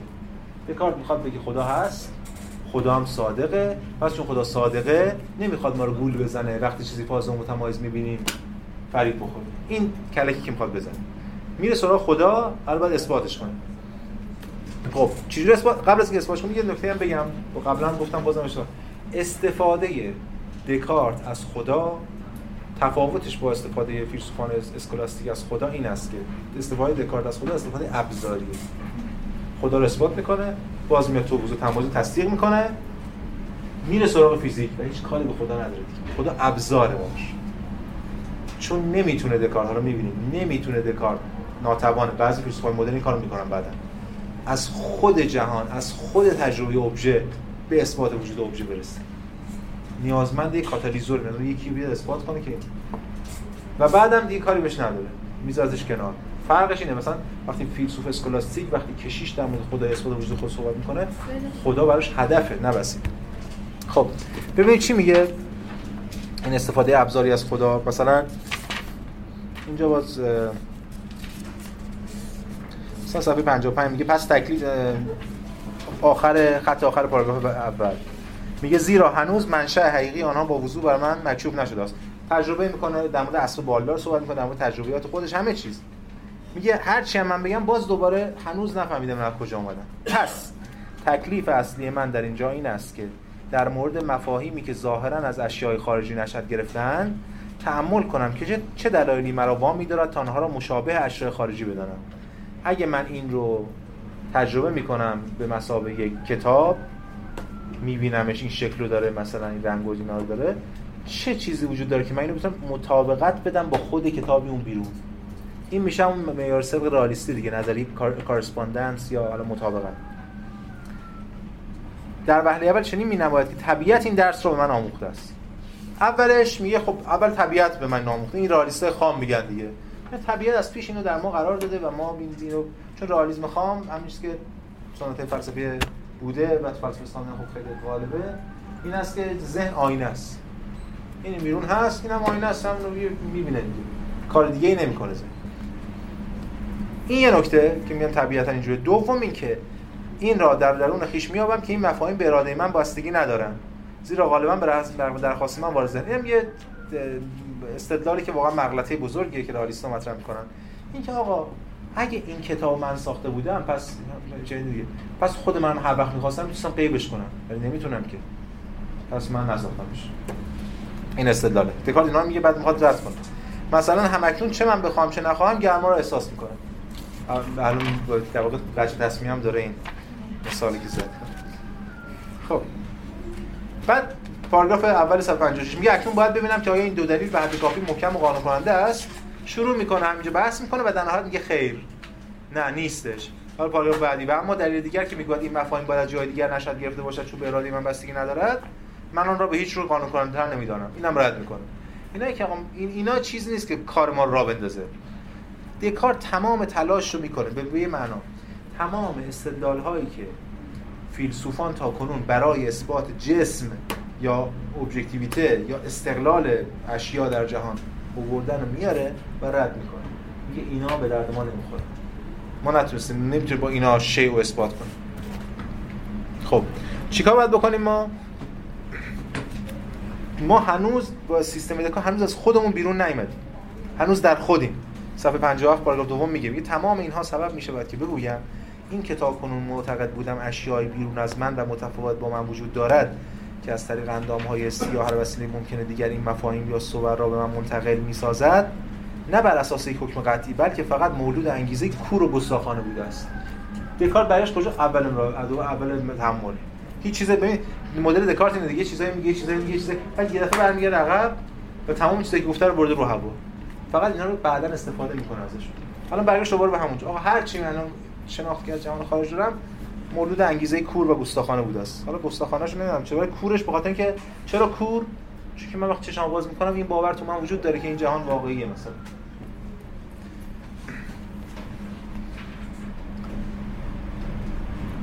یا مثلا حالا دیگه. پس هنوز از خودش بیرون نیامده دکارت قبل از بریم صفحه بعد اینجا توی پرانتز حالا که دم دسته هم درستش کنیم. صفحه 50 آخر صفحه میگه قطعا مشتمل بر واقعیت ذهنی. ذهنی بیشتری است تا مفهوم. این ذهنی رو بکنید عینی یا objective بکنید. در که اینم objective ه لاتینش هم حتی من realitatis objectiva همون واقعیت ذهنی. اینو بکنید ابجکتیو یا همون عینی حالا اگه تو سنت فیلم آره دیگه بله بله. اشتباه کردید خب بریم سراغ ادامه را. خب حالا باید می‌خواد بره سراغ برهان وجود خدا. برهان وجود خدایی که دکارت داره مثل برهان قبلا هم گفتیم یه جور برهان لمیه. یعنی برهانی که از خود تعریف خدا می‌خواد به خدا برسه. چرا؟ چون راه دیگه ای نداره چون موجود دیگه ای نداره. جهان با بران قبلی جهانی داشتن می‌رفتن می‌رسیدن به خدا. جهانی در کار نیست. یه من اندیشنده است اونم بدن نداره هنوز رو تو خلاه. به همین دلیل از تنها جایی که می‌تونه به خدا برسه شروع می‌کنه یعنی تصور خدا. تصور خدا در ذهن. همون دیگه از تصور خدا می‌خواد وجودش رو اثبات کنه. ببین چی میگه؟ میگه اکنون صفحه 58 اکنون با همان نور فطری روشن است.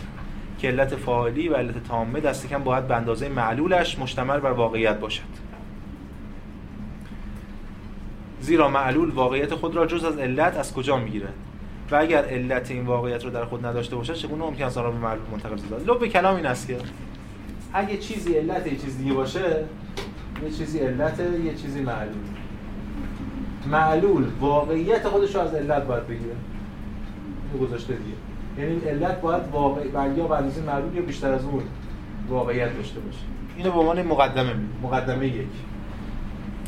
از اینجا نه, نه تنها نتیجه می‌گیریم که محال از چیزی از عدم پدید آید چون امکان نداره چیزی از عدم پدید بیاد.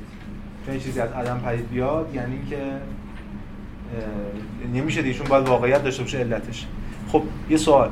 چجوری دکارت میگه که چیزی محال از چیزی از عدم پدید بیاد؟ در که کل گفتمان دینی معتقد خلق از عدمه. نکته است دیگه. اینو من وقتی که در واقع حالا به شما که فرصت نشه خیلی بحث کنیم ولی برای تو فلسفه اسلامی و اینا بحث میشه بس... بله. هیولام نه می‌خوام یه چیز دیگه بگم. می‌خوام بگم که حتی تو سنت دینی هم حالا این موضع منو بشنوید دیگه. حتی تو سنت دینی هم ما خلق از عدم نداریم. هیچ کس نمیگه جهان از هیچ به وجود اومد. میگن جهان از یه خدایی به وجود اومد. اون خدایی یا وجود داشته یا نداشته. یا وجود نداشته باشه که بی معناست وجود داشته باشه که واسه وجود او نیافرده وجود قبل از اون وجود داشته. پس جهانی وجود داشته که اون ساخته. خلق از عدم تو دین هم نداریم ما بوشه اینا به لحاظ مادی منظورشون خلق از عدم ولی به لحاظ الهیاتی هست. اینجا دکارت در واقع همین رو می‌خواد بگه. اه، رویکرد عرفی دینی معتقده که ما خلق از عدم داریم. در مقابل یونانیان که میگن ما خلق از عدم نداریم. یونانیان میگن خلق از عدم نداریم چون از همون ex nihilo قانون ex nihilo دیگه. از هیچ هیچ به وجود نمیآید پس وقتی یه چیزی هست این باید از چیزی به وجود اومده باشه. دعوای خیلی جدی بین سنت اسلامی که میگه از هیچ به وجود اومده چون خداوند گفته کن فیکون ساخته از هیچ جهان رو. و از اون ور سنت یونانی که میگه نه ماده قدیم جهان قدیم. این دعواست. آره. حالا یا هر کس سانم خلق که نکرده. سانه رفته یه ماده بوده ساخته دیگه. ماده قدیم. بله صنعتگره یا ماده قدیمه توی سنت اسلامی که حالا میگم سنت اسلامی مثلا کلام بیشتر. فرض فیلسوفا اینو نمیگن معتقدن که نه این از عدم وجود داره. حالا من این موضوع رو دارم. مثلا موضوع حالا منم مثال چهار تا چیزام خوندم می‌برم ولی که حتی تو سنت کلام اسلامی هم اینا به خلق از عدم معتقد است چون که خود خدا که هست قبلش. خدا هم از خودش آفریده. پس خلقی در کار نیست. اینکه یونانی ها میگن جهان ازلی ابدیه و آغاز نداره و پایان نداره متکلمین اینو به خدا نسبت دادن. ولی چون دو جهانی می‌کنن ماجرا رو خود این جهان رو مخلوق می‌کنن. ولی حتی اگه دو جهانی هم بکنی باز خود این جهان خلق از عدم نیست. چون که خلق از خداست. بله دیگه. مثلا همین برمی مثال دیگه. این یه تنش بله. روشنه. ولی مثلا که این تنش بسیار جدی تو تاریخ فلسفه همین دعوا بوده دیگه که حالا می‌خوام بگم دکارت به این نظر داره. میگه همین که میگه چیزی از آدم پدید محال از چیزی از آدم پدید آید حالا این که به کنار بلکه نتیجه می‌گیریم که هر چیزی که کاملتر یعنی حاوی واقعیت بیشتری باشد محال است. از چیزی صادر شود که کمال کمتری داشته باشد. بله این اگه حالا این کمال بیشتر و واقعیت کمتر اینا هنوز دکارت نگفته اصلا چیه و نمیگه اصلا معنیش چیه. ولی استفاده می‌کنه. حالا ما داریم با دکارت میشیم. گفتم خیلی کار دکارت چقدر درست میگه. داریم میگه چی میگه. میگه این اگه کمال امکان نداره این کمال بیشتری از این داشته باشه. یا واقعیت بیشتری از این داشته باشه. و اینجوری تا این همین باز ادامه میده این ایده رو و در نهایت هم حالا بازم بخونید یه خودتون می‌تونید ادامهش بخونید شاید خوندید. همین ایده رو بس هر چیزی نیازمنده که چیزی علتی داشته باشه قوی تر از خودش به لحاظ وجودی کامل تر از خودش. حالا این مقدمه اول. مقدمه دوم چی میگه؟ مقدمه دوم بریم صفحه 61 همون اول صفحه. میگه اگر واقعیت ذهنی هر کدام از مفاهیم من به گونه ای باشد که با وضوح دریابم که این واقعیت نه به همان صورت در من موجود است و نه والاتر از آن و در نتیجه محال است که خود من علت آن باشم پس ضرورتا لازم میاد که من در عالم تنها نباشم بلکه موجود دیگری هم باشه. این بس مقدمه اول که روشن. مقدمه دوم. اگر در من یک واقعیتی باشه که از خود من کامل تر باشه یا بزرگتر یا غنیتر قویتر و هر که هست حالا هنوز واقعا معلوم نیست کار چی میگه مبهم حرف ولی حالا ما مثلا کنیم باش همدل باشه.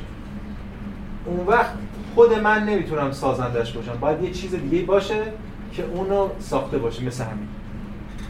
علتش نمی‌تونم من باشم دیگه. طبق همین قانون اینم داره میگه. حالا باید ببینیم چیه اون من می‌خواد چه چیزی تو این سوراخ من پیدا کنه که بعدا از درش خدا در بیاره. پس ضرورتا لازمه که من در عالم تنها نباشم بلکه موجود دیگری موجود داشته باشه که اون علت علت مفهوم یاد شده باشه.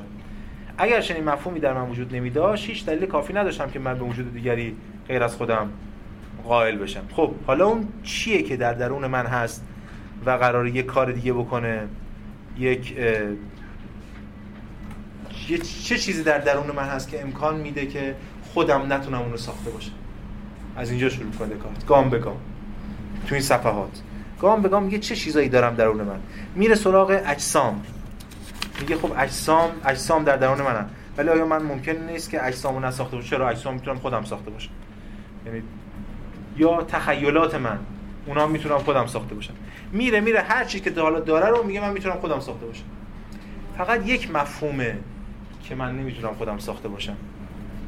اونم چیه؟ بدین ترتیب فقط مفهوم خدا باقی میماند که باید در آن تحمل کنیم که آیا در آن چیزی است که از صدورش از خود من محال باشد؟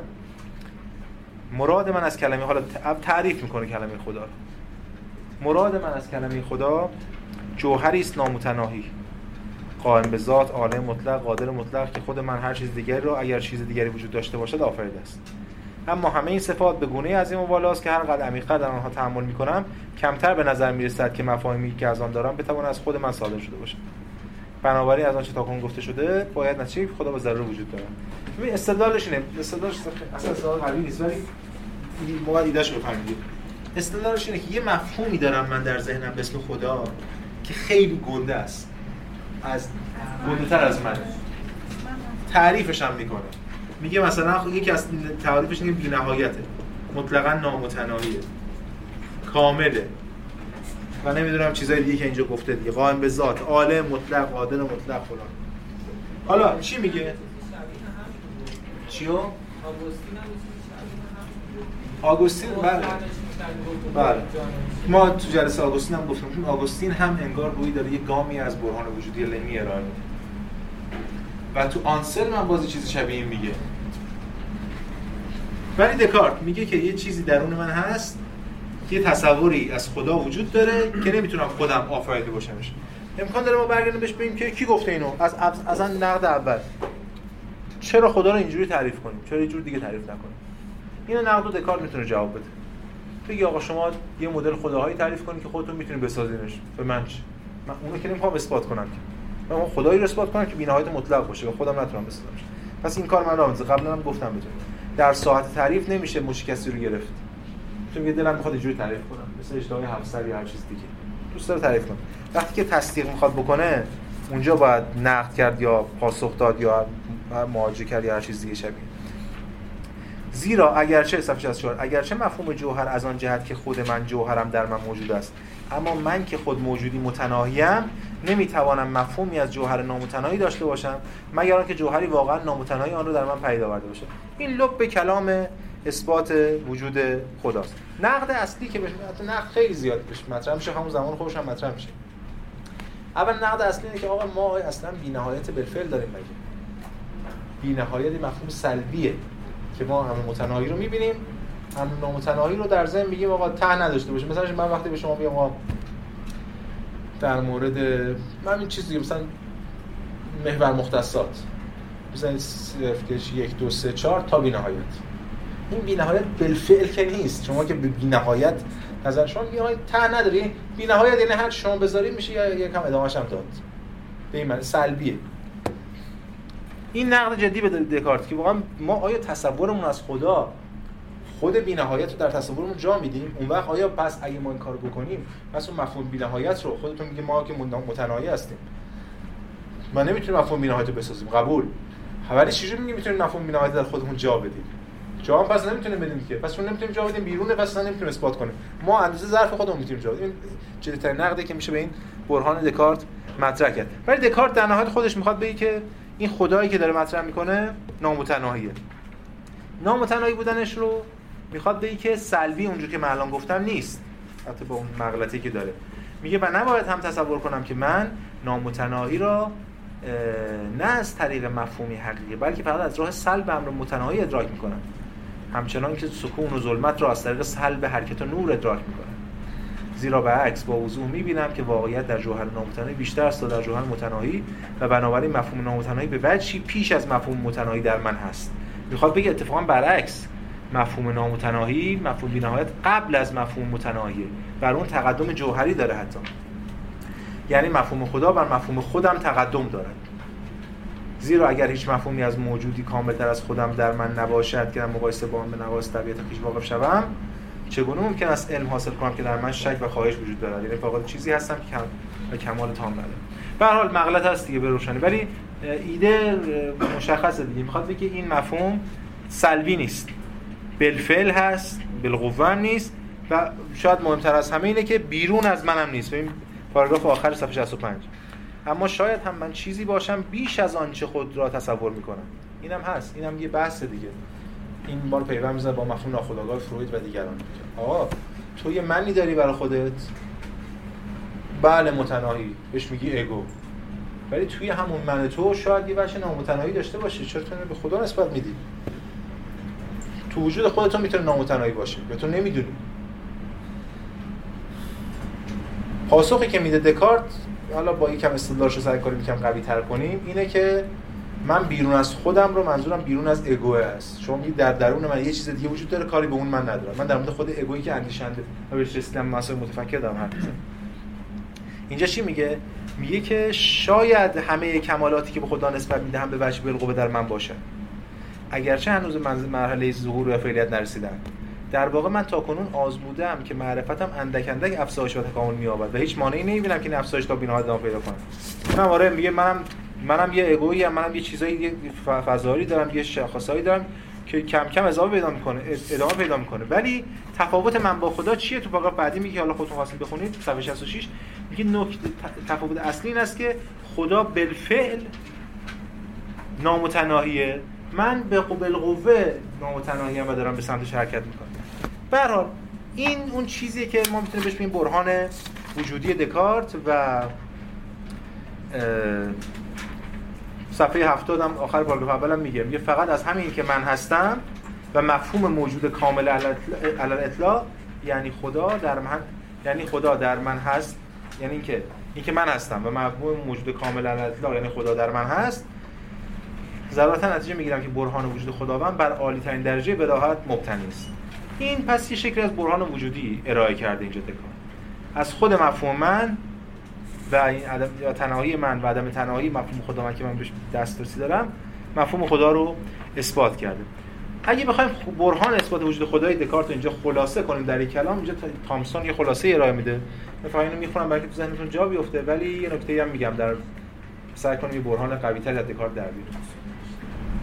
یک داره برهان اثبات وجود خدا اثبات اول وجود خدا یعنی که ما خوندیم. رو خلاصه می‌کنه یک من تصوری از خدا دارم. این تصور باید علتی داشته باشم. یادتون هست که این علت باید از خودش کمتر باشه. علت ممکن نیست واقعیت کمتر از معلول داشته باشه. میشه چهار اگر تصور من از خدا معلول هر چیز دیگری غیر از خدا باشد آنگاه علت واقعیت کمتر از معلول خواهد این توجیهی که خلوب به استدلالی که ارائه خب معلومه که استدلال مشکل داره ولی یه نکته هم من بهتون بگم. دکارت در کتاب تعاملات دو تا برهان اثبات وجود خدا ارائه میده شما تعامل پنجم رو عنوانش رو ببینید صفحه 83 نوشته درباره ماهیت اشیاء مادی و باز هم در اثبات وجود خداوند. این دومین برهان اثبات وجود خداوند خیلی قوی تره و هم برهانی که بعدا اسپینوزا بستش میده و این برهان خیلی قوی میشه دیگه. این برهان اثبات وجود خدا اسپینوزا خب خیلی قویه که در واقع به این معنا نمیشتم ردش کرد حالا بهش می‌رسیم پس من از شما می‌خوام که اینو خوندیم با هم. چون گام به گام پیش رفتیم. ولی اگه بعدها در مورد اثبات وجود خدا توسط دکارت صحبتی شد یا ایده ای داشتین اجازه بدین هفته آینده برهان دوم من بگم روی اون بیشتر میشه وایساد. اون برهان وجود تریه اون دقیقا آنسلم و مدرن کرده. این برهان اولی برهان خوبی چون خیلی چیزای مبهمی داره که مغلطه‌ای داره که من هم همین الان اشاره کردم تو ذهن خیلی از شما حتما اومده بعضی از این مغلطه‌ها و روشنه که چیکار داره ولی به هر حال فرض می‌کنیم که خدا رو اثبات کرد کارت این یعنی همه چیزایی که تو ذهن شما هست این جرقه هایی که چی گفته اصلا معلوم اینا رو می‌ذاریم کنار اینا رو اپوخه می‌کنیم تو پرانتز می‌زنیم و فرض می‌کنیم آقا خدا رو دکارت خدا رو اثبات کرد می‌خوام ببینیم پروژه دکارت چیه؟ که چی؟ حالا اثبات کردی که چی؟ دکارت بعد میگه که چی؟ میگه که خب حالا من خدا رو اثبات کردم. تنها چیزی که باقی میماند همون صفحه 70 این است که تحقیق کنم و ببینم این مفهوم را چگونه از خدا به دست آوردم خب سوال اینه که خب قبول آقا من خدا رو این خدا از کجا اومد اصلا تو ذهن من؟ من گفتم خدا تو ذهن من یه تصور دارم. این مفهوم تصور کجاست؟ اولا این نکته من بگم. مثلا اینو بگم تو پاراگراف کلمه آخر پاراگراف بازش. خب سوال اینه که من این مفهوم این مفهوم از کجا اومد تو ذهن من؟ اون رو از حواس گرفتم؟ نه. چرا که اون از طریق حواس نگرفتم؟ من که خدا رو ندیدم که. و هرگز مانند مفاهیم اشیاء محسوس آنگاه که این اشیاء در مرز حواس ظاهر من قرار می‌گیرد یا حالا می نماید که قرار گرفتن یعنی فرض کنیم که حتی نباشن ذهن برخلاف انتظار من بر من عرضه نمی شود همچنین مصنوع یا اختراع صرف ذهن من هم نیست زیرا در توان من نیست که چیزی با از آن بکاهم یا با آن بیافزم خب نامتناهی زور منم بهش نمی‌رسم. پس تنها شق باقی مانده این است که همانطور که مفهوم خود من در من فطری است این مفهوم هم در من فطری باشه. تا ایده یا همین innate idea. یه نکته من بگم. بیشتره یعنی اکثر قریب به اتفاق جاهایی که تو کتاب آقای دکتر احمدی گذاشته مفهوم ترجمه در واقع خود ایده است. ما معمولا ایده رو تو دکارت می‌ذاریم تصور. خیلی از اونجایی که مفهوم گذاشته می‌ذاریم تصور اصلا درست در ولی حتی میشه خود ایده هم گذاشت. این یه نکته خیلی مهمی داره. ما یک کلمه ای رو داریم می‌بینیم به لاتین که برامون آشناست. آشناست. ما همین از ایده های یونانی اومده. این همون افلاتونه این همون قرن وسطاست صور علم الهی قرن همون ایده هاست. که از یونانی از همون ایده های یونانی میاد ایده ها در لاتین. دقیقا هم همون شکلی ضبط میشه. حفظ و این خیلی نکته مهمه. مفهوم در دکارت حالا مفهوم که غلطه ولی مفهوم غلطه این کامل نیست. می‌ذاریم تصور معمولا. یا حالا ایده هم خیلی درست نیست. میگن این ایده ها در دکارت بشه معناست؟ ایده ها در دکارت یعنی تصور ذهنی چیز در ذهن تصور ذهنی. ایده این کتاب چیه؟ اونی که شما دارید از کتاب می‌بینید. شاید این کتابی هم نباشه اصلا ولی اون چیزی که شما تصور این میشه ایده. از نظر افلاطون ایده این کتاب چیه؟ عالم افلا و فلان گذار ببین دقت کنید. گذار ما شاهد یک گذاری هست از ایده در آسمان و بعد صور علم الهی در قرون به ایده در ذهن من. خیلی مهمه. عالم ایده ها انگار سکولار شد اومده پایین. این ایده اومده تو ذهن من. وقتی من به شما میگم مثلا چه می‌دونم ایدت راجع به مثلا فوتبال فردا شب چیه؟ یا ایده راجع به شام امشب چیه مثلا؟ شما ایده هم شام امشب که مثلا بریم مثلا کباب بخوریم. این ایده کجاست؟ ایده تو ذهن من. برمی داره وقتی ما افلاطون میگه عالم ایده ها ما خیلی نمی‌فهمیم چون ما مال جهان پس دکارتیم دیگه. تصور ایده نزد ما اصطلاحی که ما همین روز استفاده می‌کنیم. که قبلا هم صحبت کردیم تو یونان. بعضی واژه ها خیلی ارزش دارن. به صورت ناخودآگاه تاریخ اینا رو دست نزده. من امروز میگم آیدیا میگم ایده اصلا فارسی میگم ایده. 2500 سال میشه افلاطون گفته ایده ها. همون آوار استفاده می‌کنه. خیلی اتفاق عجیبیه. این مفهومی حفظ شده در تاریخ خیلی اینجوری نشه بخوام بعضی زبان ها میمیرن و کل واژگان از دست میرن. ولی ایده ها اومده تو لاتین و از لاتین اومده تو تمام زبان انگلیسی و حتی از اون طرف وارد زبان ما میشه. ما میگیم ایده. همون ایده که ما میگیم ایده پس دکارتیه یعنی ایده که دیگه ذهنه. وقتی که منس یعنی نفس میشه مایند ایده میشه ایده ذهنی که من شما روز استفاده می‌کنم. این خیلی نکته مهمه پس وقتی از ایده ها استفاده می‌کنه دیگه تو دکارت می‌ذاریم تصور ذهنی. دیگه ایده تو ذهن من. حالا این ایناتا یا همون اینیت که می‌ذاریم فطری.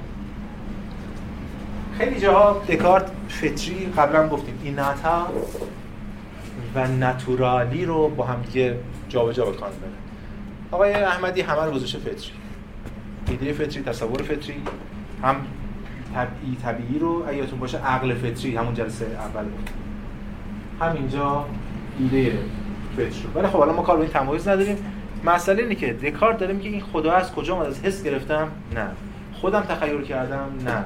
کجاست؟ از پیش در فطرت من نهاده شد. مسابق تصور. کی گذاشته حالا احتمالاً خود خدا گذاشته. ولی مسئله که از پیش اینو من دارم. مثل عقل فطریه اینو من دارم از پیش. و به همین دلیل حالا که اینو حالا میگم همین رو اثبات کرده فرض می‌کنیم خدا رو اثبات کرد درست. چه استفاده ای می‌خواد بکنه ازش؟ صفحه 71 پاراگراف دوم. از اینجا با وضوح تمام معلوم می شود که محال از خدا فریبکار باشد. زیرا نور فطرت به ما تعلیم می دهد که نیرنگ و فریبکاری ضرورتا ناشی از نقص است.